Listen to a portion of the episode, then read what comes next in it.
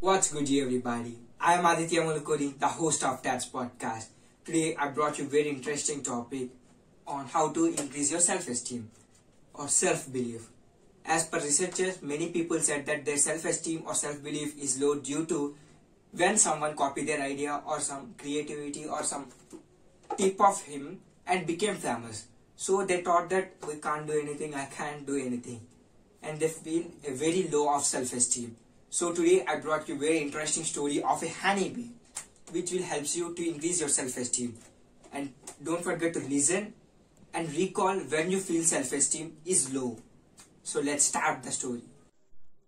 Once, a bird asked a honeybee, You work so hard, you toil so much, you put so much of effort and energy to make and store the honey. But then a man comes and steals it.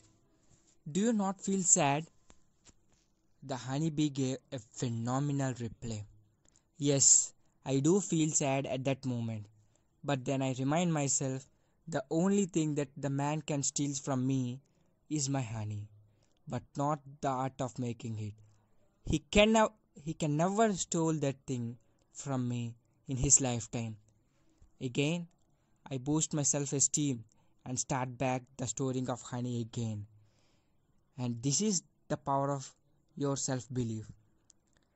And I know you too have to start believing in you.